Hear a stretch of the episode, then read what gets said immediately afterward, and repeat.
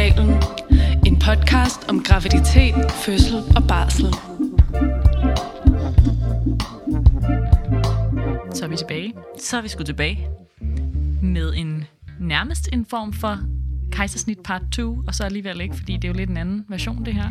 Ja, og vi snakkede lidt om, inden vi gik i gang, sådan, øh, er det tanken, at man skal høre begge episoder, eller kan man nøjes med en af episoderne? Og vi tænker egentlig, at vi har valgt at gøre det sådan, så man kan nøjes med en af episoderne. Det vil sige, hvis man ved, at man skal have et planlagt kejsersnit, så giver det selvfølgelig mening at lytte til vores episode om det planlagte kejsersnit. Hvis man tænker, man skal gå ind til en vaginal fødsel, så kan det give mening at lytte til den episode, vi laver i dag. Ja, og så er det jo sådan en balancegang. Hvor meget energi skal man skænke ideen om et potentielt akut kejsersnit, som det slet ikke er sikkert, man får. Øhm, men jeg tror for nogen er det sådan det ultimative skrækscenarie, eller i hvert fald en af de ting, som man virkelig frygter. Og der giver det bare rigtig god mening at stoppe op, tænke lidt over, hvad er det, jeg frygter i det her, og hvad kan jeg gøre for at få det bedre med det, hvis man skulle være en af dem, der skal have et akut kejsersnit. Ja, for vi går egentlig ret meget ind for, at man måske sådan ser sin frygt i øjnene, når det handler om, øh, om fødsler. Fordi jeg tror på, at hvis man ikke gør det, altså hvis man bare ligesom prøver at ignorere, øh, at der er noget, der hedder akut kejsersnit, at så kan det komme til sådan at, øh, at styre lidt en ubevidst. Og så er det måske federe faktisk lige at have sat sig ned og tænkt en tanke og være sådan, hvorfor er det, det her er, er skræmmende for mig? Og så tror jeg også, at øh, det har været vores oplevelse med den episode, vi lavede om blødning for eksempel, at, øh, at vi har fået rigtig mange tilbagemeldinger på, at det var faktisk virkelig, virkelig fedt for folk at have sådan en basisforståelse af, hvad er det, der sker, når man bløder. Og vi tænker, håber, at den her kejsersnitsepisode kan lidt det samme. Altså, hvad er det, der så sker, hvis man ender i et akut kejsersnit, sådan, så man har lidt viden at kunne læne sig tilbage mod, og, øhm, og så forhåbentlig kan være mere tryg i processen. Mm-hmm. Også, også fordi det er en af de ting, der jo kan gå ret hurtigt. Ja. Det er lidt forskelligt, hvor hurtigt et akut kejsersnit går. Men hvis man får et akut kejsersnit af den hurtigste slags, så skal tingene ske ret hurtigt, og så er det dejligt, at man har noget basisviden inden, øhm, og også bare måske et par redskaber til, hvordan man kan håndtere, at det går så hurtigt. Ja. Og så tror jeg også bare godt, vi lige vil sådan understrege, at hvis man skulle være en af dem, der ender i et akut kejsersnit, så er det jo ikke sådan, at man ikke har født. Øhm, man har stadig født sin baby, og det er jo stadig en, en del af ens fødselsfortælling. Øhm, og det kan sagtens være, at det ikke var det outcome, det ville det være for de færreste, der vælger at gå ind til en vaginal fødsel, så vil man jo ikke sådan håbe på at ende i et akut kejsersnit. Så derfor kan der godt være en, en bearbejdelsesproces i det, men man har stadigvæk født sin baby.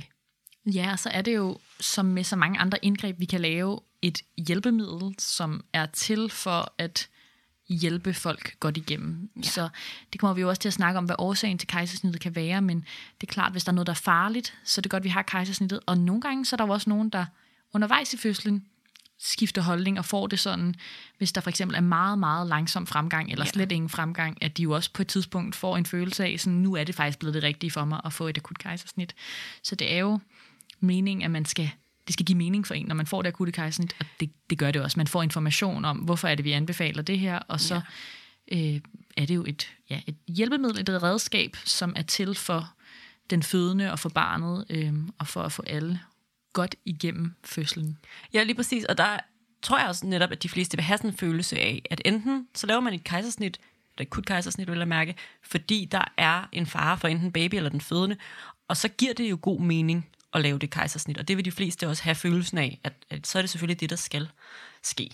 Øh, og alternativt, som du også lige sådan sagde, så kan det være den her følelse af, at, at det har taget så lang tid, at, at det mere handler om sådan, nu, nu tror vi ikke på den her løsning længere. Men hvis der er en baby, der er glad og tilfreds, så kan man selv som fødende være med til at vurdere, hvornår er vi klar til at kaste håndklædet i ringen. Hvornår er vi klar til ligesom at sige, vi tror ikke på den vaginale fødsel i det her, vi tror på, at kejsersnit er den rigtige vej ud. Øhm, så der, der vil man også være mere med i processen og beslutningsprocessen, og kan ligesom sige, okay, nu føler jeg, jeg har gjort alt, hvad jeg overhovedet kan. Øh, nu synes jeg også, at et kejsersnit er den rigtige udvej. Ja, præcis. Men inden vi kommer alt for godt i gang med den her samtale om det akutte kejsersnit, så tager vi lige en tekstbog. Ja. Tekstbogen. Der er tre grader af akut kejsersnit. Beslutter man at lave et grad 3 kejsersnit, skal barnet være født inden for en time.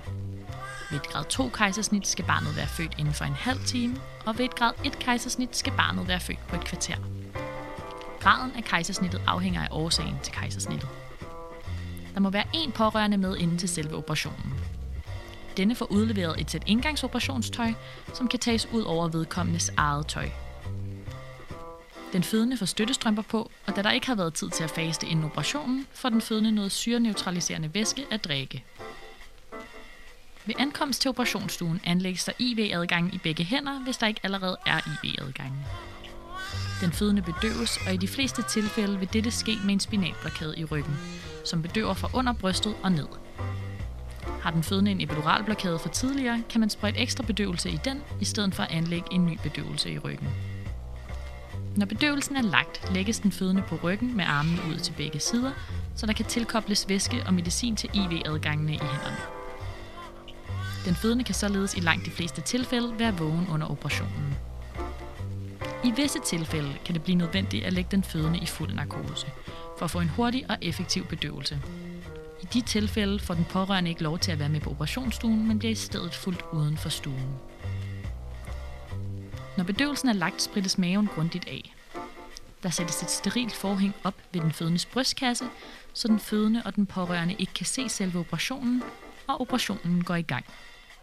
Der skæres gennem syv lag væv for at komme ind til barnet, og i de fleste tilfælde tager det kun få minutter, for operationen går i gang, til barnet er ude. Navlesnoren klippes af operatøren, og barnet videregives til jordmoren. Ved et akut kejsersnit vil der altid være en børnelæge til stede på operationsstuen, som oftest skal tilse barnet, inden det kan komme over til sine forældre. Herefter skal livmoren og huden sy sammen. Når kejsersnittet er overstået, flyttes familien til opvågningsafsnittet. Her skal de opholde sig indtil bedøvelsen er aftaget, og den fødende selv kan bevæge benene. Herefter flyttes familien til barselsafsnittet, hvor de tilbringer 1-2 døgn. På barselsafsnittet hjælper personalet med smertelindring og vejledning i pleje efter operationen, samtidig med at der vejledes i blødning efter en fødsel, amning, trivsel hos en nyfødt og anden information om livet med en nyfødt. Så sådan kommer man igennem et kejsersnit. Ja, kort og præcist. Kort og præcist. Øhm, ej, det giver sådan et meget godt, tænker jeg, billede af, hvad er det, der lige kommer til at ske. Nu kommer vi til at folde det lidt mere ud.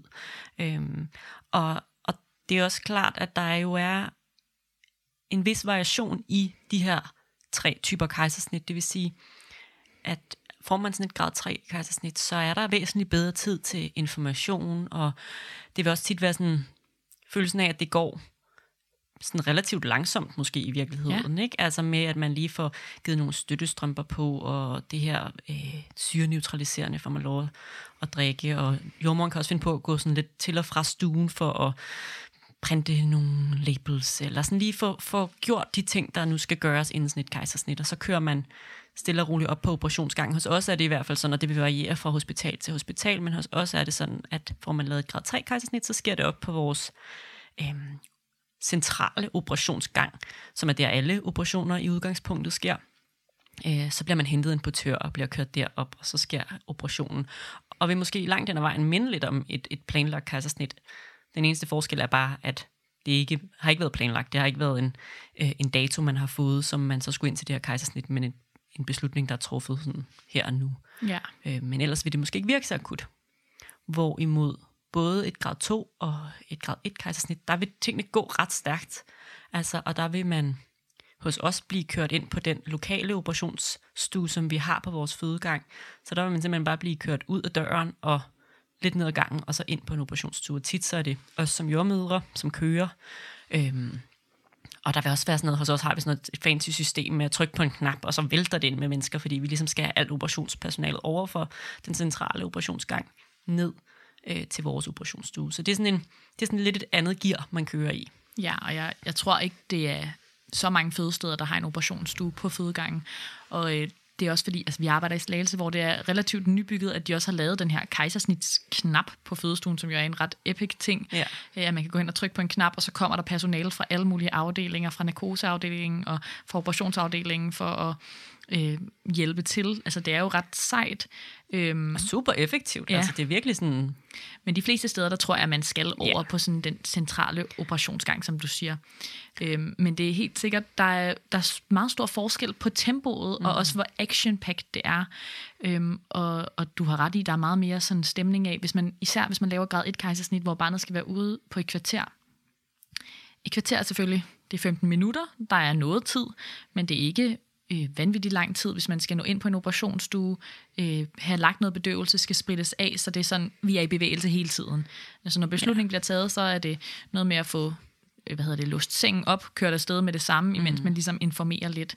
Øh, og det er klart, øh, sådan et kejsersnit som det, det er nok en af de situationer, hvor man også vil få en del information bagefter. Ja. Hvor man lidt er nødt til sådan at, okay, nu trækker jeg vejret og følger med, og så øh, stoler jeg på, at jeg er i gode hænder her. Mm. Og man får selvfølgelig noget information undervejs, og man ved selvfølgelig, hvorfor det her kejsersnit mm. bliver lavet, og øh, har sagt ja til, at det, det er okay. Men, øhm, men det er en af de ting, hvor det kan give rigtig, rigtig god mening at være forberedt inden, og ligesom overveje sådan, okay, kan jeg trække vejret på en bestemt måde? Er der et eller andet særligt, jeg har brug for, hvis det bliver akut på den her måde, for at føle mig tryg i situationen?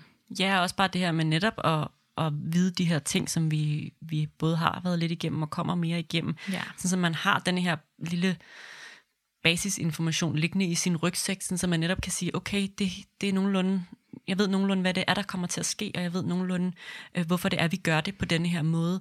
Øhm, så nu følger jeg ligesom bare med, og så har, har du helt ret i det her med, at, øhm, at så vil der være noget samle op arbejde bagefter, som er sådan lige at være sådan her, okay, hvorfor var det, det gik så hurtigt, og hvad var det, der var vores bekymringer og alle de her Ja. ting. Så man får det uddybet lidt, sådan, så det forhåbentlig falder godt på plads i en, og igen får man får den her følelse af, okay, mm, det var godt, det var det, vi gjorde. Ja. Og så synes jeg også, det er vigtigt at sige, at i langt, langt, langt, langt, langt de fleste tilfælde, så er det noget, der har været undervejs i noget tid. Ja. Selv hvis man får det allerhurtigste kejsersnit, øh, så er det sandsynligvis noget, der er blevet snakket om på stuen mm. før. Øhm, der er en masse tegn, vi kommer ind på lige om lidt, hvad årsagerne til et akut kejsersnit kan være, men der er tit små tegn på, at det går i den retning. Øhm, så for mange, så er det noget, man ligesom snakker lidt om, inden at den her beslutning bliver taget. Og måske især, hvis vi laver et grad 3 kejsersnit, som er det, hvor vi har en time til barnet skal være født, der er der ikke sådan på den måde en overhængende bekymring for den fødende eller for barnet, fordi så vil man ikke vente så lang tid. Mm. Og der kan det sagtens være noget, vi har snakket frem og tilbage om i mange timer, inden man tager den beslutning. Ja. Så øhm, for de fleste, så er det noget, man ligesom har, har kunne stille nogle spørgsmål til undervejs Ja. inden, og øhm, måske har fornemmet sådan, okay, det her det er en mulighed, der er ved at være sådan på bordet. Ja.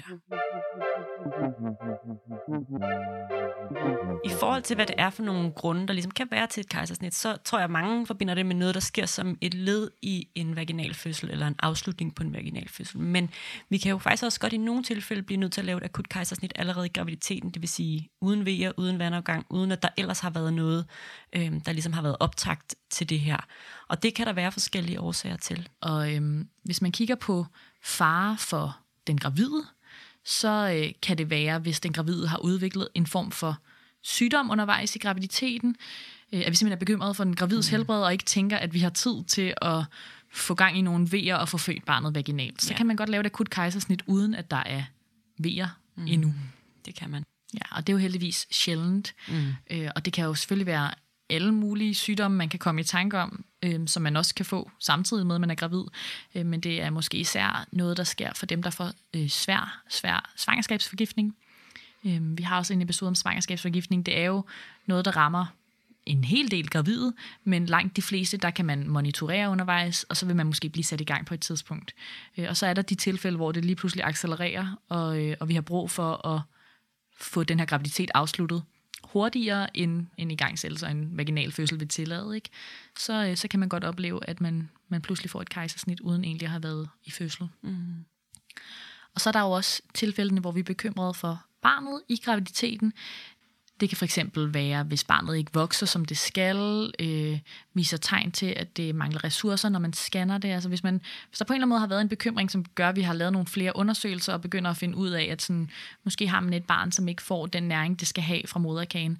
Øh, I de her tilfælde, altså, hvor at børnene måske begynder at bevæge sig mindre, eller ikke vokser, som de skal, så øh, vil det tit også være nok at monitorere en periode, og også sætte i gang. Men der vil også igen, der er altid nogle af de tilfælde, som er... Øh, værre end andre, hvor man faktisk vil anbefale at lave et akut kejsersnit og ikke gå igennem en øh, igangsættelse af en vaginal fødsel. Ja, så som du også siger, så kommer der jo en masse ind, øh, som mærker mindre liv i graviditeten, og hvor ja. man finder ud af, at alt er lige, som det skal være. Og så går de hjem igen. Og så er der de her særlige, særlige tilfælde, hvor man mærker mindre liv og kommer ind, og der rent faktisk er en baby, der måske ikke trives ind i maven, og man ud fra hjertelyden eller ud fra scanninger ligesom vurderer, det er ikke hensigtsmæssigt at øh, hverken vente, men heller ikke hensigtsmæssigt at, at forsøge at sætte fødslen i gang, for vi tænker faktisk, at den her baby har brug for at komme ud nu. Øhm. Ja, og så er der også et element af, at en fødsel med vejer i mange timer mm. jo både presser den gravide krop og presser barnet i maven i noget tid. Og nogle gange så vil man være syg på en måde, hvor vi tænker, at det giver ikke mening ja. altså, at, at gå den vej. Så er der sådan en kombi-ting, eller en, der både ligesom relaterer sig til, til den fødende eller gravide og til barnet, og det er blødning. Og det er jo ikke bare, at man bløder en lille smule eller har noget pletblødning, men hvis vi tænker, at øh, man bløder så meget, øh, og nogle gange kan det være svært 100% at sige, hvor det kommer fra, men vores bekymring kan være, at det kommer fra moderkagen. Og, øh, og hvis det ligesom er sådan, der vi, vi tænker, tingene peger i retningen af, at, øh, at der simpelthen er noget af den her moderkage, der måske er begyndt at løsne sig fra indersiden og står og bløder, så, øh, så vil vi også gå til et kejsersnit for, for både at sikre den fødende og for at sikre barnet. Ja, præcis. Så det er måske sådan de mest klassiske tilfælde, øh, og så er der sikkert også ja. nogle, som vi ikke får nævnt her, men, øh, men en gang imellem, ja, så laver vi kejsersnit i graviditeten, mm-hmm. akutte kejsersnit. Langt de fleste laver vi jo undervejs i en vaginal fødsel. Det må man sige. Og øh, et klassisk eksempel, som jeg tror er det, vi laver allerflest af, det er dystosi, som er fancy ord for manglende fremgang i fødslen. Og øh, det er et af de tilfælde, hvor man vil lave et grad 3 kejsersnit, altså det her langsomme kejsersnit, fordi der er ligesom ikke noget farligt. Man kunne sagtens være i fødsel i mange timer endnu. Øhm, hverken barnet eller den fødende er presset af det, så er det måske en anden slags kejsersnit, man skal lave lidt hurtigere. Men hvis man ligesom bare kan se, okay, det går ikke fremad. Nu begynder vi ikke længere at tro på, at øh, det her barn kan blive født vaginalt så er det en mulighed at lave et kejsersnit på den baggrund. Og det kan der være mange grunde til. Det kan være et barn, der har roteret sig på en måde, hvor det ikke kan komme videre ned igennem bækkenet. Det kan være noget med bækkenets form, som gør, at barnet ikke kan komme videre ned. Og det kan også være en livmor, som simpelthen ikke kan lave kraftige nok vejer til at få trykket barnet ned. Så det der kan der være forskellige årsager til, og det er virkelig en af dem, hvor vi har prøvet alt muligt på fødestuen. Vi har sikkert, måske har vi prikket hul på fostervandet, hvis ikke det var gået allerede. Måske har vi sat et V-stimulerende drop, og man har lavet nogle forskellige øvelser, ting og sager, og snakket frem og tilbage øhm, om det her kejsersnit, inden man tager den beslutning. Ja, så det er sådan en, virkelig et, et kejsersnit, der bærer præg af, at det er øh, den konklusion, man er kommet til, fordi alt andet, man har forsøgt, ikke ligesom er virket. Ja. Og det er også tit en beslutning, som vi i højere grad træffer i fællesskab. Altså at den fødende er med til at sige, hvornår man ligesom tænker, nu giver det ikke mening længere at forsøge. Øhm, så det, der vil være nogen, der har det sådan her, thank God, lad os få den her fødsel afsluttet, for nu har jeg kæmpet i evigheder, og der sker ikke noget, og nu vil man bare gerne holde fødselsdag og møde sin baby.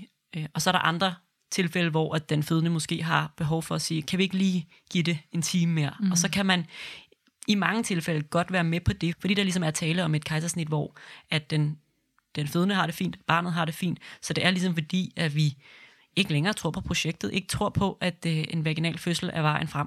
Ja, præcis. Så er der også de sådan lidt mere, der hvor det bliver lidt mere hurtigt som regel. Og det er en af de sådan, hyppigste årsager til de lidt hurtigere kejsersnit, er, at man begynder at se et barn, et foster derinde, som er påvirket af vejerne, som ikke længere har de nødvendige ressourcer til, at vi tænker, at man kan komme i mål med en vaginal fødsel. Øhm, det er det, der hedder asfyksi, eller begyndende tegn på iltmangel. Og det kan man se på forskellige måder. Altså, en af de klassiske steder, det starter, det er på overvågningen. Altså, så hvis man kører en, en kurve, en CTG, så vil man kunne se, at hjertelyden begynder at dykke, for eksempel. Øhm, og så er vi jo lidt mere opmærksomme, og der kan man supplere med nogle flere undersøgelser, blandt andet den her øh, blodprøve fra barnets hoved, som fortæller os noget om, hvordan er iltmætningen. Og ud fra de sådan parametre kan vi så vurdere, at, øh, at nu den ved at være så presset den lille derinde, at det bedste og sikreste er at hjælpe det ud med et kejsersnit. Og igen, der er grader af det her. Man kan være i en situation, hvor man tænker, okay, nu er vi faktisk kommet til en punkt, hvor at det her barn skal fødes hurtigst muligt. Og så kan det være, at man laver det her grad 1 kejsersnit på et kvarter. Det kan også være, at man begynder at se, at barnet bruger nogle ressourcer, men det er måske meget tidligt i fødslen, så man tænker, der er simpelthen for langt i mål, så det er ikke der, hvor vi er sådan, hu hej vilde heste, barnet skal fødes nu, men, men vi er nødt til at lave et kejsersnit, fordi at der simpelthen er for langt til, at det her barn vil være født vaginalt. Ja. Så der er ligesom flere faktorer indover, men det er klart, hvis man ligesom konstaterer, okay, nu er der begyndt et tegn på iltmangel, så vil man lave typisk et grad 1 eller et grad 2 kejsersnit, fordi vi skal have et barn ud, som har det godt. Ja. Øhm, og så er der også en anden type kejsersnit, som er et af de rigtig trælse typer. Det er der, hvor vi har besluttet, at barnet skal hjælpes ud med en sugekop, øh, og at det ligesom, efter man har trukket nogle gange, bliver vurderet, det er faktisk ikke en mulighed alligevel.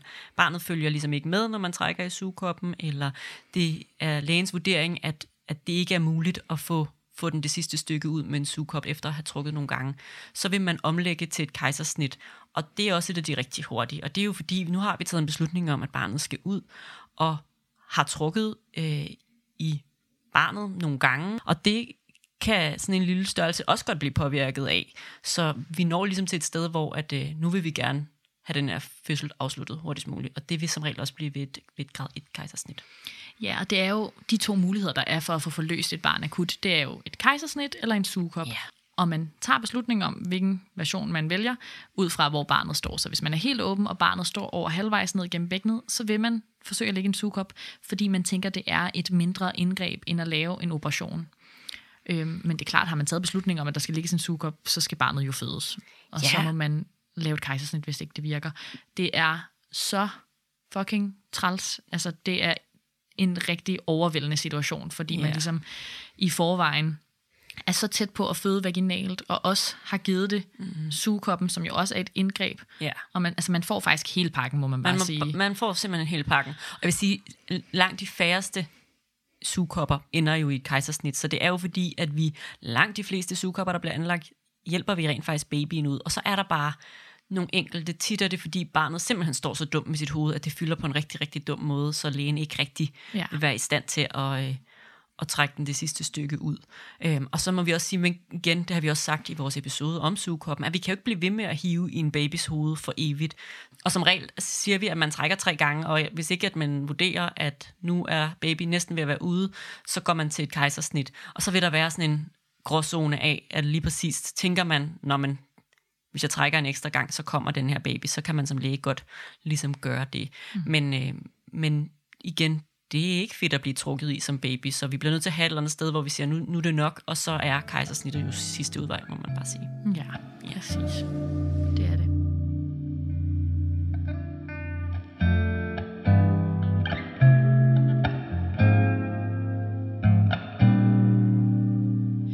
Men altså, jeg ved ikke, om man kan fornemme det ud fra vores forklaring her, men det kan godt faktisk være sådan lidt en gråzone. Der er ligesom nogle anbefalinger, hvor vi er der, hvor vi siger, du skal have et kejsersnit, og så kan man selvfølgelig godt objekte og sige sådan, nej, nej, nej, og så laver vi jo ikke et kejsersnit på nogen, der råber nej.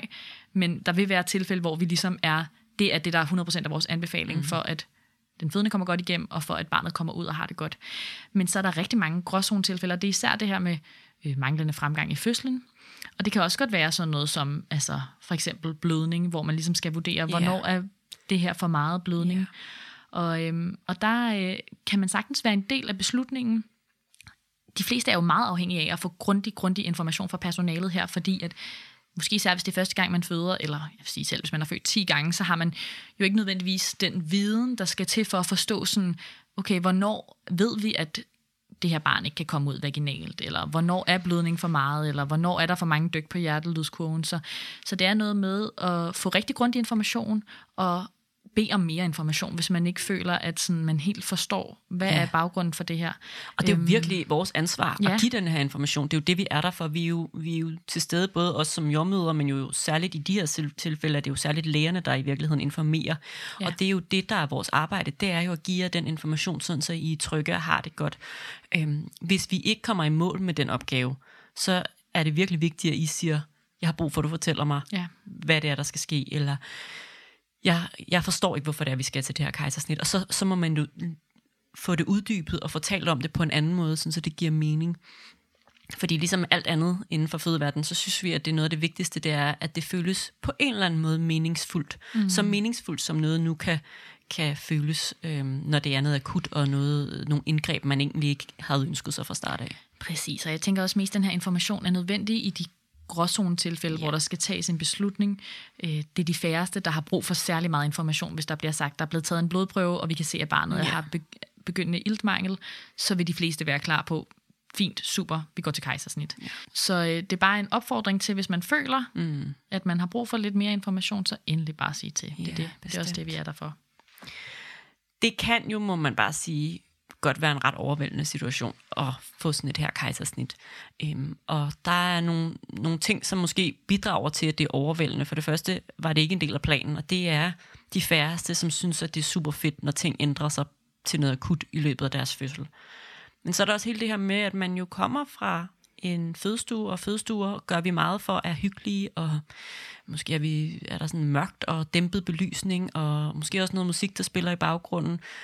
Og så går man ind på en operationsstue, hvor at, øh, der er helt lyst, og der er mange mennesker.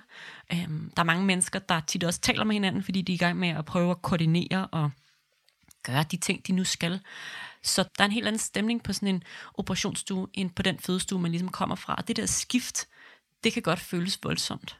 Ja, det vil jeg give dig ret i, og øhm, jeg tror, folk er forskellige. Jeg tror, der er nogen, der synes, det er meget overvældende. Jeg tror også, der er nogen, der synes, det er fedt. Altså det der ja, med, det at, godt være. især hos os, der har vi jo den der knap på væggen. Ikke? Hvis ikke man har en kejsersnitsknap på væggen, så bruger lægerne deres telefon, de har, og så ringer de. Men det der med, at man ligesom sådan kan bede om hjælp, og så kommer der så mange forskellige personalegrupper til, og der er et ret godt samspil. Altså især på operationsstuen, der er de jo, de har nogle helt særlige måder, de gør tingene på på operationsgangen, som øh, er ret imponerende i Helt virkeligheden. Ikke? De, øh, de er vant til at arbejde hurtigt og arbejde, hvad hedder det, meget sådan clean, sterilt, og, øh, og nogle gange kan det også være ret fedt at bare se sådan et hospitalsmaskineri, der virkelig virker, og de laver rigtig mange kejsersnit. Så det er jo også det der med ligesom at se, at det her det er faktisk total rutine. Folk er mm. vant til det, de ved præcis, hvad de skal gøre. Og, øh, og det kan også være rigtig rart faktisk at bare mærke, sådan nu bliver jeg hjulpet af professionelle mennesker, der har styr på deres ting. Ikke? Og jeg vil også sige det, at der er jo også mange, der har sådan en følelse af, godt, nu kommer jeg i mål. Altså, så ja. der kan også være noget lettelse involveret med det. At man ligesom når til et sted, hvor man er sådan, okay, nu er der faktisk lys for enden af den her meget, meget, meget lange tunnel, som mm. fødslen måske har været. Og jeg tror også, at lige i det her øjeblik, hvor det her skift sker, at der kan det give rigtig, rigtig god mening lige sådan at stoppe op, og hvis det er ens kæreste, man har med, kigge på ens kæreste, eller hvem man har med til fødslen, og lige være sådan, okay, nu er det faktisk nu. Yeah. Lige om et øjeblik, så kommer vi til at møde vores barn.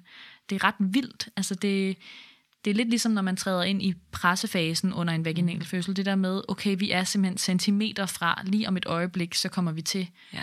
at møde vores barn og finde ud af, hvordan vores barn ser ud. Altså huske kernen i det, og øhm, og der er også nogen, der vil have gavn af det her målbillede. Det kan både være målbilledet af at få barnet op i armene, som jo er det, man er rigtig, rigtig tæt på. Altså ligesom se for sig, lige om lidt, så kan jeg faktisk se mit barn, som har ligget ja. derinde og bevæget sig i så lang tid.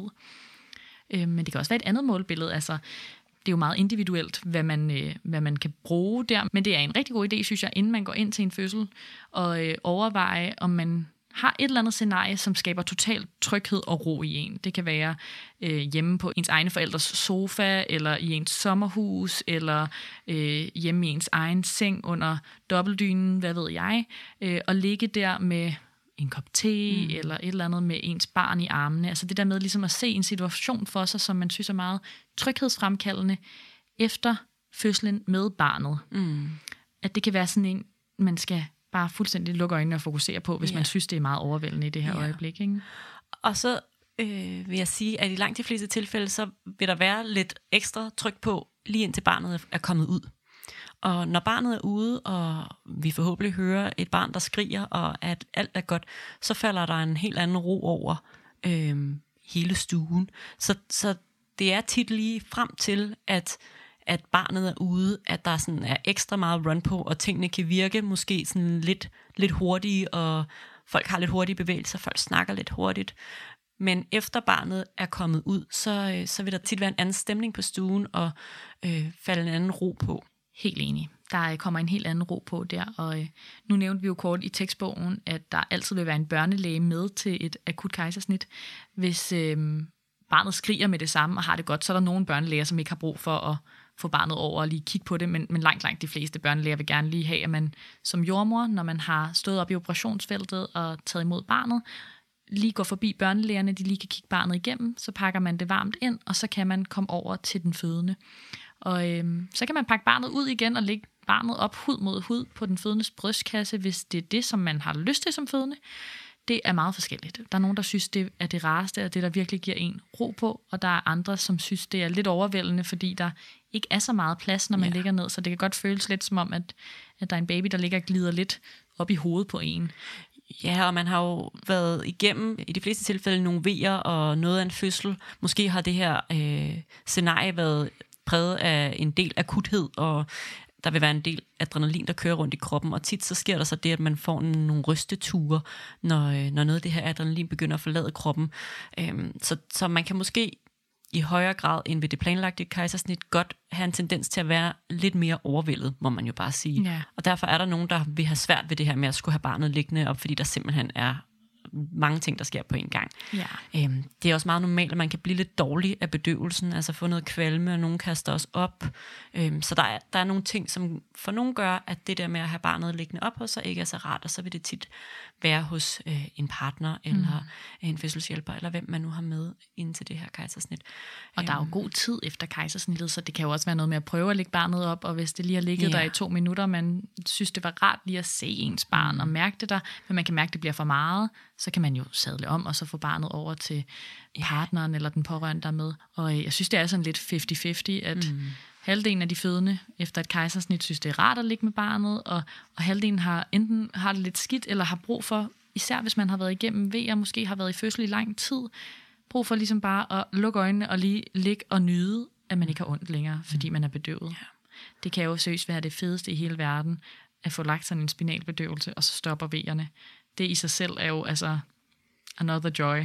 Ja, og hvis ikke man ligesom har overskud til at have barnet liggende, så vil det tit være sådan, at barnet er så tæt på ens hoved, altså sidder hos øh, den anden forældre, eller hos den fødselshjælper, man har haft med, og så med hovedet helt op ved siden af den fødendes hoved, sådan så man kan kysse lidt, eller nusse lidt, eller sådan, så man i hvert fald har barnet tæt på sig. Ja. Og for nogle af det er den, den bedste måde at ligesom være i den her sidste del af kejsersnittet, hvor man jo stadig er i gang med at blive mm. syet sammen, og mm. der er mm. stadig nogen, der rører ved ens krop. Og, sådan. og selvom man ikke kan mærke det, så sker der jo bare stadigvæk mange ja. ting. Og det er også et skift på den måde, at ja, man har taget en beslutning om kejsersnit, man er kommet ind på operationsstuen, og der har ligesom været sket en masse ting, hvor man har fået bedøvelse, blevet lagt ned, fået noget medicin i hænderne, og barnet er blevet født ret kort tid efter, at operationen går i gang. Der plejer, det plejer kun at tage et par minutter, før barnet er ude. Øh, og så tager det noget længere tid mm. at blive syet sammen, og der ligger man bag det her forhæng og kan ikke sådan se operationen. Man kan bare se sit barn og lige slappe af og lande, øh, og det kan sagtens tage 20, 30, 40 minutter ja. og, øh, og sy sammen. Så der er lige sådan en pause der.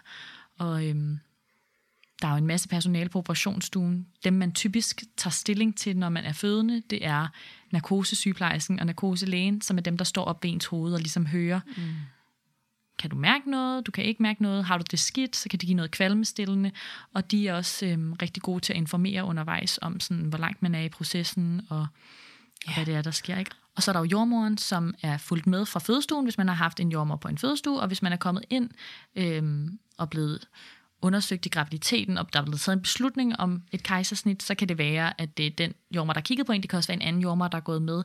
Men man har ligesom en med, som er sådan et anker, der kan fortælle en, hvad der sker undervejs, og, og som er til stede for ligesom at være der for barnet, eventuelt partner og den fødende. Ja, og apropos partner, så synes jeg måske lige, vi skal dvæle lidt ved det, fordi det kan jo faktisk også være virkelig, virkelig voldsomt som partner at stå på sidelinjen af hele det her. Øhm, det er tit sådan, at den, der har vejerne, hvis det er i sådan et tilfælde, eller den, der har kroppen i hvert fald, øhm, det er nogle gange på en eller anden måde lidt lettere, end det er at stå og se på det øh, fra sidelinjen af.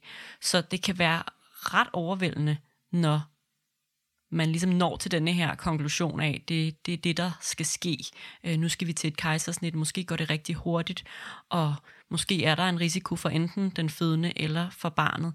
Og det vil mange opleve som overvældende, når man øh, er partner til en, der skal have et akut kejsersnit, øh, og den man elsker, og ens kommende barn ligesom bliver øh, genstand for, for noget, der er så akut, som et akut kejsersnit kan være.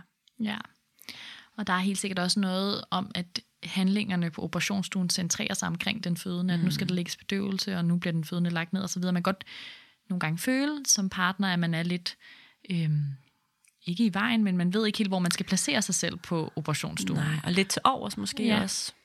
Hvor man måske tidligere har haft en funktion, øh, hvis man har været på fødestuen op til og haft vejer der, så har man måske vendet sig til, sådan, hvad er min rolle i det her? Og der er ens rolle på operationsstuen, det er ligesom at være inden for den fødendes synsfelt og vise, jeg er her også. Ja. Og, øhm, og man får en stol og kommer op og sidde ved siden af den fødendes hoved undervejs i operationen, så øhm, man ligesom er sammen om det. Ja.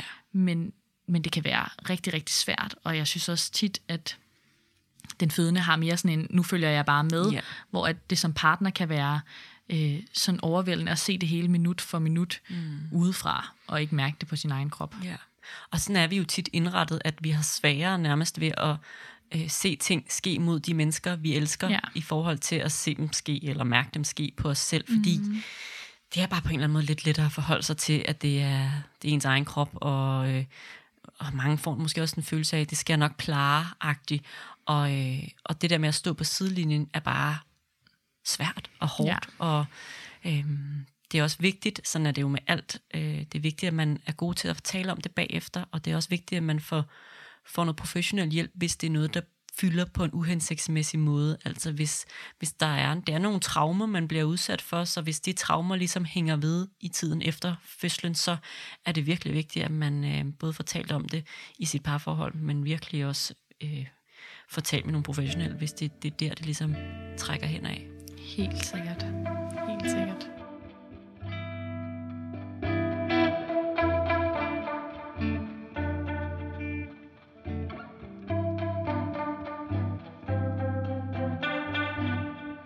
Tænker, at vi måske kan lave sådan en lille, nu her hvor vi har snakket om alt det svære, der kan være ved det her skift, kan snakke lidt om, hvordan håndterer man det her i øjeblikket. Øhm, nu har jeg snakket kort om målbilledet, man kan bruge.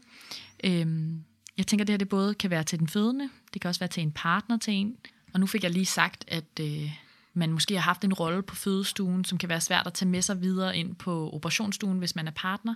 Men øh, jeg tænker faktisk, at man godt kan bruge nogle af de redskaber, som man enten har brugt på fødestuen, hvis Ja. man ikke har været inde på en fødestue, men er kommet ind i graviditeten, og der er blevet lavet en beslutning om et kejsnit, så har man måske øh, haft nogle snakke om, hvad vil være virke godt for den fødende, øh, hvad for nogle redskaber har vi tænkt os at bruge, og så, så brug dem. Altså det kan for eksempel være, hvis man ved, at øh, den fødende har brug for øh, fysisk berøring, så kan det være noget med at lægge en hånd på skulderen af den fødende, sådan, så man ligesom viser, øh, jeg er her for dig, selvom at der er en masse personale på operationsstuen, der informerer om en masse ting og gør nogle forskellige ting, at man ligesom er der. Øh, det kan også være noget med at rose, altså sige, mm. hold da op, du gør det så godt, og jeg er så imponeret over dig, og det her, det klarer vi, og jeg er lige her. Og det kan jo også på en eller anden måde være noget, man fortæller sig selv, imens man er i gang med at sige de her ting. Men bare sådan, Ja. for at have et anker, sådan, jeg har en rolle, jeg har en Ja. funktion her.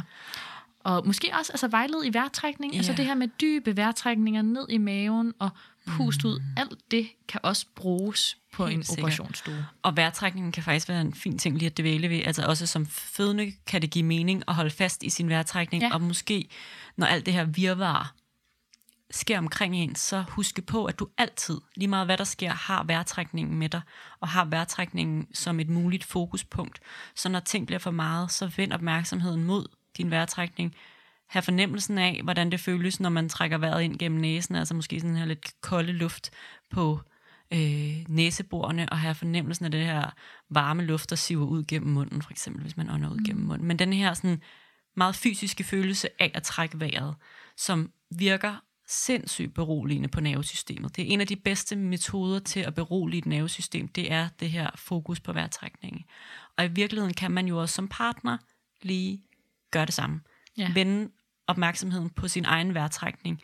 Altså fordi, at hvis man mærker adrenalinen, der stiger i kroppen, at man begynder at have sådan en overfladisk vejrtrækning, at det faktisk også kan hjælpe at få styr på sin egen vejrtrækning. Lidt det her scenarie med, at hvis øh, man sidder en flyver, og øh, man har brug for en øh, iltmaske, så er det bedst lige at tage iltmasken på sig selv først. Altså, så hvis man lige får styr på sin egen vejrtrækning og for sit eget nervesystem, så er det meget lettere at hjælpe den fødende med øh, at få styr på sit nervesystem og sin vejrtrækning. Ja, helt klart. Altså vejrtrækning, det, øh, det tænker jeg er super, super vigtigt, også under en fødsel ved kejsersnit.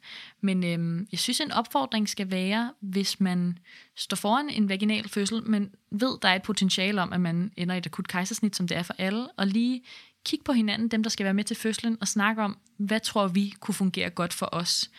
Øh, det kan jo være, at man som fødende har et eller andet, man er helt vildt bange for ved et kejsersnit. Det kan være, at man som partner har et eller andet, man er helt vildt bange for øh, omkring operationsstuer eller øh, den hospitals vibe, der jo virkelig er på en operationsstue.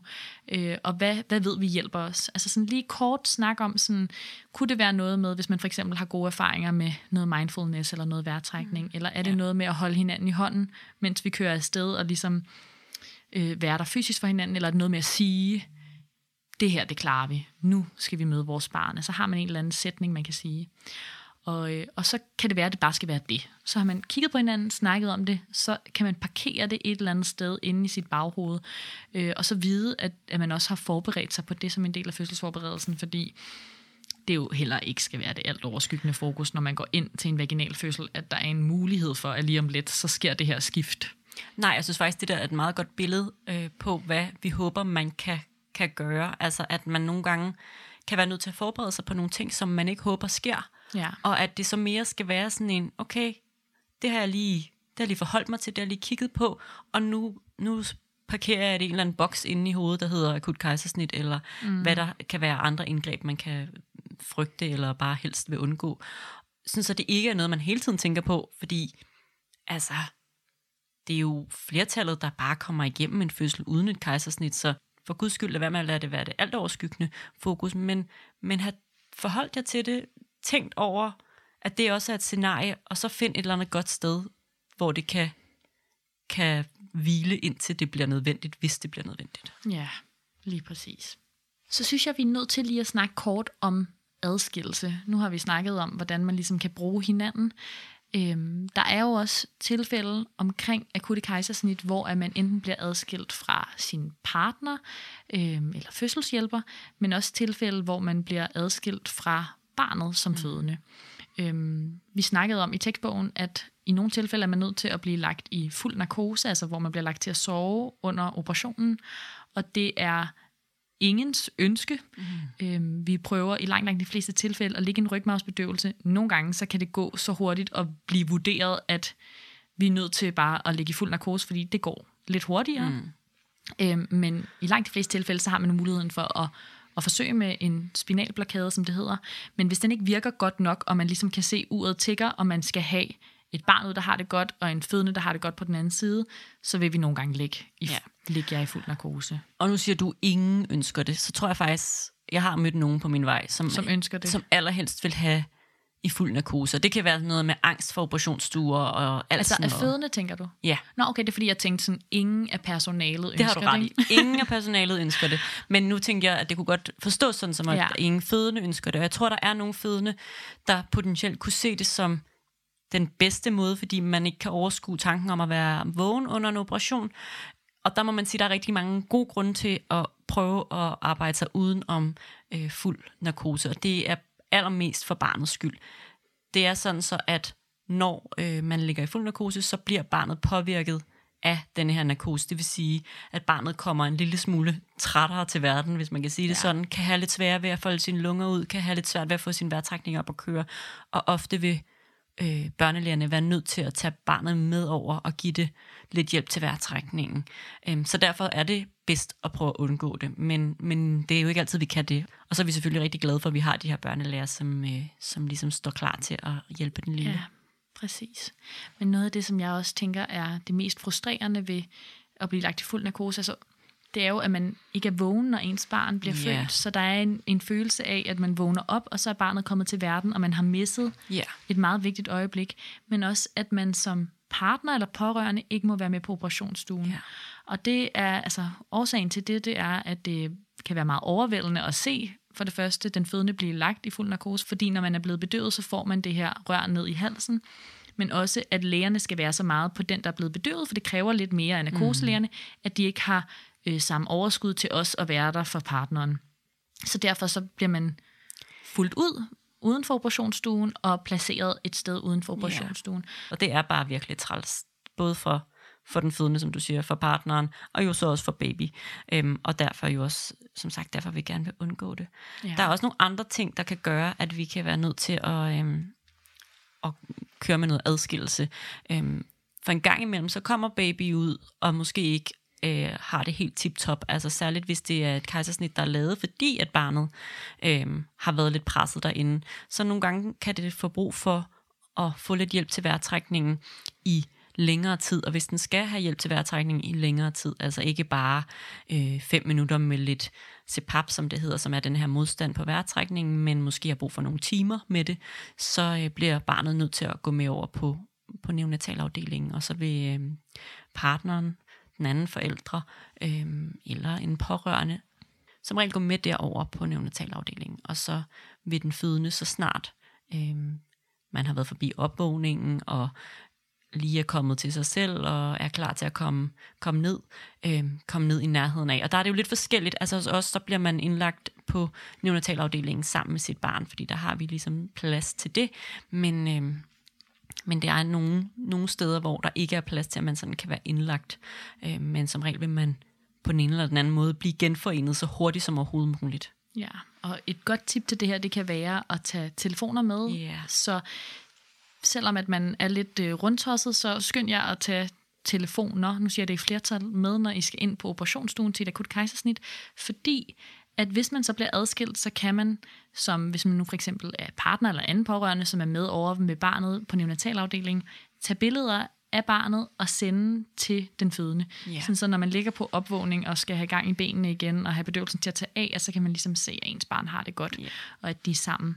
Øh, og også det samme den anden vej rundt, at man som fødende kan skrive sådan, nu er jeg kommet ind på opvågning, og jeg har det godt. Altså fordi, at man også kan være rigtig, rigtig bekymret yeah. som partner, hvis man øh, lige har været med til et kejsersnit, hvor ens kæreste har født, og man så er nødt til at gå fra ens kæreste. Man har jo været sammen om det her indtil nu, og så følge med over på neonatalafdelingen, hvor man pludselig står og er blevet forældre, og man er alene med det her barn, hvor at planen jo hele tiden har været, at man skulle kunne kigge på hinanden yeah. og være sådan, wow, tænk, vores barn er kommet til verden, og nu siger de det her, og hvad tænker vi om det her?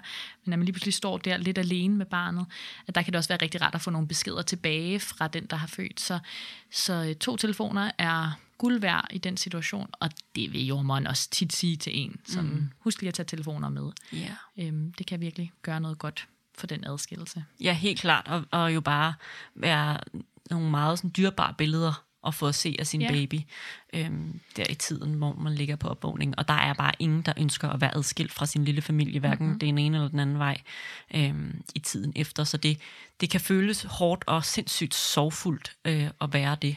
Ja, det kan det. Og det er jo også noget af det, man virkelig skal investere noget energi i bagefter. Altså at have barnet meget hud mod hud, og det kan godt tage dage, uger, måneder, ligesom at komme sig over ja de her timer, selvom det ikke har været så lang tid, man har været adskilt, så øhm, er det bare nogle vigtige, vigtige timer. Yeah. Så det kan være et ret hårdt slag, man virkelig skal sådan have respekt for, at måske skære ned på nogle andre ting. Måske skal man ikke have så mange besøg. Måske skal man have lidt mere tid til mm. ligesom at vende sig selv til sådan, det her er mit barn, og nu er vi kommet ud på den anden side sammen, og ligesom knytte en god relation, før at man får hele familien på besøg, der også skal holde barnet og sådan noget, som man måske ikke selv synes, man har været så meget alene sammen med. Ikke? Helt klart. Ja. Der er sådan en sidste træls grund til, at man kan blive adskilt, og det er, hvis der er en situation med den fødende, som gør, øhm, at man bliver nødt til at gå på intensivafdelingen. Og det er heldigvis ikke så tit, det sker, men det sker, og det er blandt andet de her svære svangerskabsforgiftningssituationer, hvor man kører med så meget medicin, at det ikke er tilstrækkeligt at blive øh, observeret på øh, en barselsgang efterfølgende, så kan man godt være nødsaget til faktisk at være et helt døgn på en intensivafdeling. Og det er bare dødens pølse. Altså det er der bare ingen, der drømmer om. Når man er på en intensivafdeling, hvis barnet har det godt og ikke er indlagt på en neonatalafdeling af den ene eller den anden grund, så kan man godt få besøg. Men det er sådan noget få besøg-agtigt, fordi at det er en intensiv afdeling, så er den ikke gearet til, at, at man ligesom kan være medindlagt deroppe. Øhm, og det, det er bare rigtig træls. Øhm, Ja. ja. Og der er det igen det her med at få dokumenteret mm. den første tid så meget som muligt. Så få taget en masse billeder af barnet nede på neonatalafdelingen, for ligesom at vise, hvad der er sket i de her timer, og så man også føler, at man ligesom har været med til den del af det, selvom man har ligget op på intensivafdelingen. ja. ja. Øhm, og jo igen måske det samme, som du sagde der. Det kan godt være endnu længere tid, men så er adskilt så måske en endnu højere prioritet af det her med, når man så bliver genforenet, at man så har rigtig meget hud mod hud, og rigtig meget tid til at bonde, og tid til at bare være en lille familie og lige komme sig oven på det. Lige præcis. Skal vi lige runde all, all the feels? Det synes jeg, vi skal. Fordi fuck, der kan være mange følelser i det her, som bare ja. kan stikke i alle mulige retninger, og ikke nødvendigvis være specielt entydige. Nej, altså det man kan sige, det er, at øh, på forhånd, så er der ikke særlig mange, der drømmer om at få et akut kejsersnit. Det tror jeg er rigtigt. Øhm, men det, der øh, tit sker for mig som jordmor, når jeg står på sidelinjen og ser en få et akut kejsersnit, det er, at jeg bliver så fucking imponeret. Altså det er så sejt, og, øhm, og jeg tror, det vi også har oplevet sådan meget gennemgående, når vi har lavet spørgerunder øh, omkring kejsersnit på Instagram. Vi har lavet et highlight, hvis man vil ind og se nogle af de svar, vi har fået. Så øhm, er der mange, der skriver, at de var skuffede, de følte en Ja. nederlagsfølelse, det var, øh, de følte på en eller anden måde, at, øh, at den vaginale fødsel var blevet taget fra dem. Øhm, og det kan jeg sagtens forstå. Og øh, det møder jeg også tit på mit arbejde. Men jeg møder heldigvis også fødende, som er virkelig stolte af sig selv, fordi de har klaret noget akut og kommet igennem det på en god måde. Og det der med, især hvis man har haft vejer i lang tid, så synes jeg, det er så ærgerligt, at man står tilbage med en nederlagsfølelse, hvis man har arbejdet med sin krop, været i fødsel, nærmest kommet i mål med en vaginal fødsel, og også har fået et kejsersnit. Det føler jeg burde være det allermest badass stempel mm. i verden, yeah. man kunne få på sig selv. Og jeg vil bare ønske, at det ikke var følelsen af, at det fejlede, og man ikke kunne komme i mål, der dominerede, men at man faktisk seriøst havde givet den alt, hvad man kunne. Ja. Øhm, men det er bare selvfølgelig ikke altid sådan, det føles ægte i en, og selvfølgelig bliver man fucking skuffet. Det kan, og det tror jeg, det er helt rigtigt, og det er en virkelig vigtig øh, pointe, og noget, vi gerne vil slå et slag for, og også jo grunden til, at vi har valgt at lave de her episoder på den måde, vi har. Øhm, og det er bare, det er bare virkelig, virkelig vigtigt, at man prøver at se sådan her sig selv som øh, det her lidt overlevelsesvæsen, som man jo er. Altså, man har virkelig gjort, hvad man kunne, og er nået til et sted, hvor at det er den rigtige vej og den rigtige slutning på denne her fødsel, og ens barn har også været jo sindssygt sejt. Altså, det er jo sindssygt sejt at, at netop komme igennem vejer, øh, eller hvad der ellers måtte have gået forud for den her beslutning, og så komme igennem det og ud på den anden side. Mm. Og det kan sagtens være, at man bliver ramt af alle mulige følelser, som ikke nødvendigvis kun er, at man føler sig stolt og sej. Og det skal der også være plads til. Der skal være plads til, at man også føler skuffelsen og føler øhm, sorgen over ikke at have født vaginalt.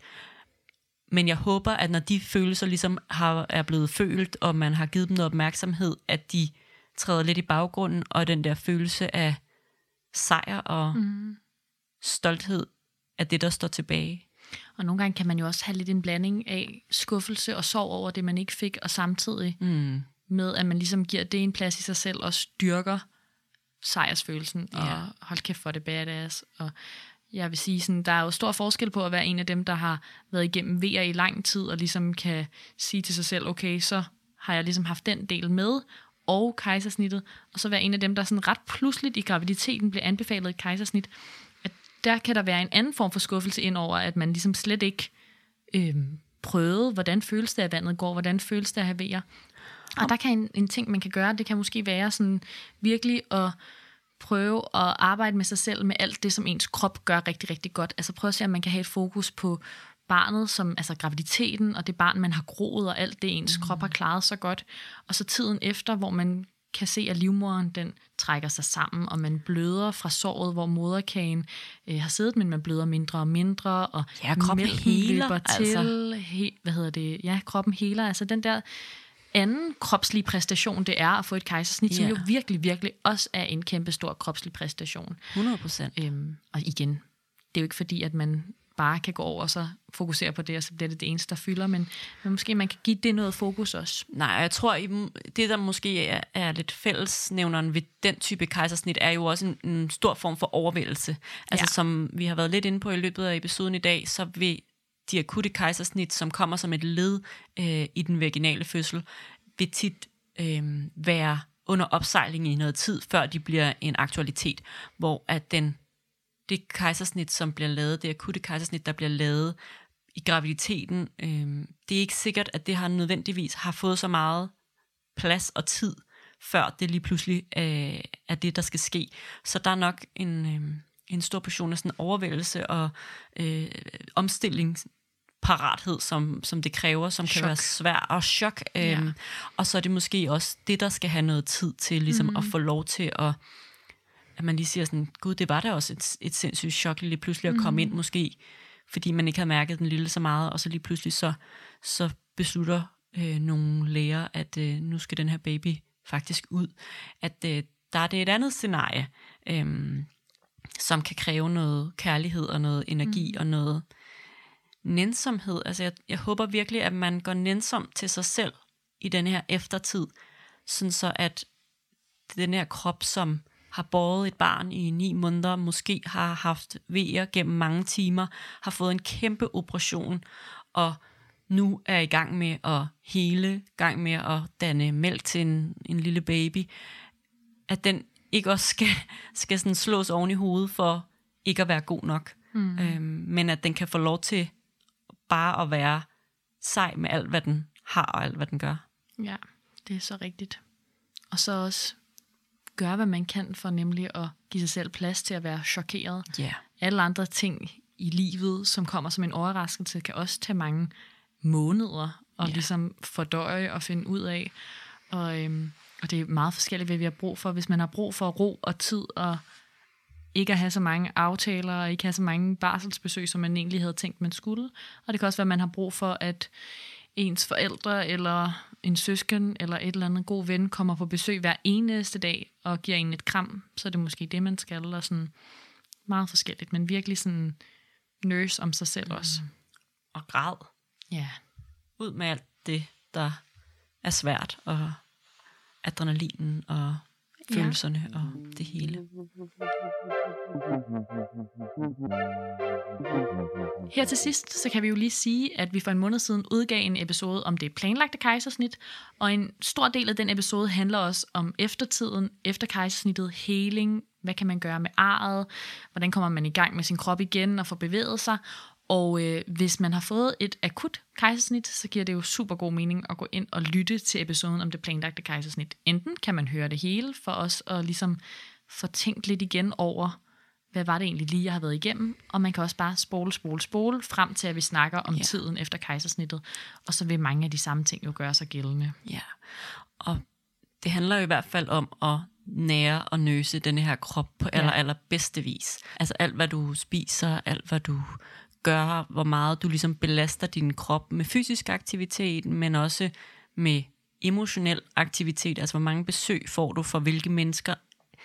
Det her med virkelig at sådan tænke 360 grader, hvordan gør jeg det aller, aller bedst for denne her krop, som Mm. øh, har været igennem et stort traume. Det er et kæmpe traume for en krop at blive åbnet op og øh, blive opereret på den måde, som man gør ved et kejsersnit. Og det skal den have lov til at komme sig over, og det skal man gøre alt, hvad man kan, øh, for at den får de bedste vilkår til det. Og hvis man er partner øh, til en, der har fået et kejsersnit, så er det virkelig også her, man skal på banen og se, hvad man kan gøre for lige præcis øh, at give sin partner de, de bedste vilkår. Og det, det kan jo godt være sådan noget med at lave sund og nærende mad, og sørge for, at øh, man får drukket nok, og hjælper og aflaster og snakker, taler forløbet igennem lige så meget, som det giver mening øh, for jer. Tænker på, hvordan gør vi det aller, allerbedst for os selv og for hinanden her i tiden efter. Yes. Og det her var jo så den sidste episode, inden vi går på sommerferie Ja, podcast sommerferie. Podcast sommerferie. Ikke arbejds sommerferie. Ikke, nej, ikke faktisk overhovedet. Det bliver en, en hardworking sommer. Ja. Men det er også meget godt, for der kommer til at være travlt på, øh, på fødegangene. Det er der altid om sommeren. Vi får lidt ekstra travlt, fordi vi har fået nogle af de fødende fra Roskilde. Så hvis der er nogen af jer, der øh, ligesom var planlagt til at føde på Roskilde, så kan det være, at I får glæden af at komme ned forbi os og, øh, og føde jeres baby. Det må vi se på. Det er rigtigt. Der har været lidt rokader i Region Sjælland. Men øh, ja, det ser ud til at blive en sommer fuld af fødsler. Ja. Hvad har det er du, skønt. hvad har du ellers på øh, programmet? Jamen, øh, jeg ved faktisk ikke engang rigtig, hvad jeg har på programmet. Jeg har ikke så meget på Nej, programmet. det har du faktisk ikke. Nej. Det er rigtigt. Det har jeg ikke. Jeg føler, der er en masse sådan familieting og sager. Der er sådan Ja. lidt bryllupper og fødselsdage og den slags ting. Så tror jeg, at jeg skal male mit køkken. Ja, er det der, vi er nu? Ja, Er du klar til det? ja. Det er jo ikke sådan måden at øh, få mere afslappning ind i ens ferie og have masser af vagter og male køkken, men øh, jeg tror, det er det, der skal ske. Ja, klart. Hvor man ligesom kan have alle vinduer åbne og få noget varm luft ind, mm. mens man maler. Ja, det bliver sgu meget hyggeligt. Det gør det da. Det er jeg da sikker på. Hvad med dig og dit sommerprogram? Jamen, jeg har jo lige været en måned ude at rejse, så jeg har jo faktisk ikke særlig meget ferie tilbage. Nej. Jeg har en enkelt uge, hvor jeg skal i sommerhus med min familie, min mor og far og lille søster og svoger og niæse. Det er rigtigt. Det er sgu meget hyggeligt. Altså, når den her episode udkommer, så har min søster jo faktisk nok også født en bebs. Det er faktisk rigtigt. Og så tænker jeg at også, at jeg i løbet af sommeren et par gange skal til Aarhus og besøge The Little Family. The little family Ja. over there. Ja, så øhm, det, bliver, det bliver en familiepræget sommerferie for os, kan jeg ligesom fornemme på det hele. Yes, så øh, nu går der et par måneder, og så vender vi tilbage. Ja. Men øh, der er jo heldigvis en trillion episoder i banken, man kan gå ind og lytte til. Og øh, så kan man jo også gå ind og købe vores fødselsforberedelse på vores hjemmeside, hvis man har lyst til at få noget mere kort, præcis alt, hvad du skal vide til en fødsel. Og øh, Det er, det er lige det, man kan. Ja. Og øh, ja, særligt hvis man står over for en fødsel i nærmeste fremtid, så synes jeg, at det er en oplagt øh, vej at gå.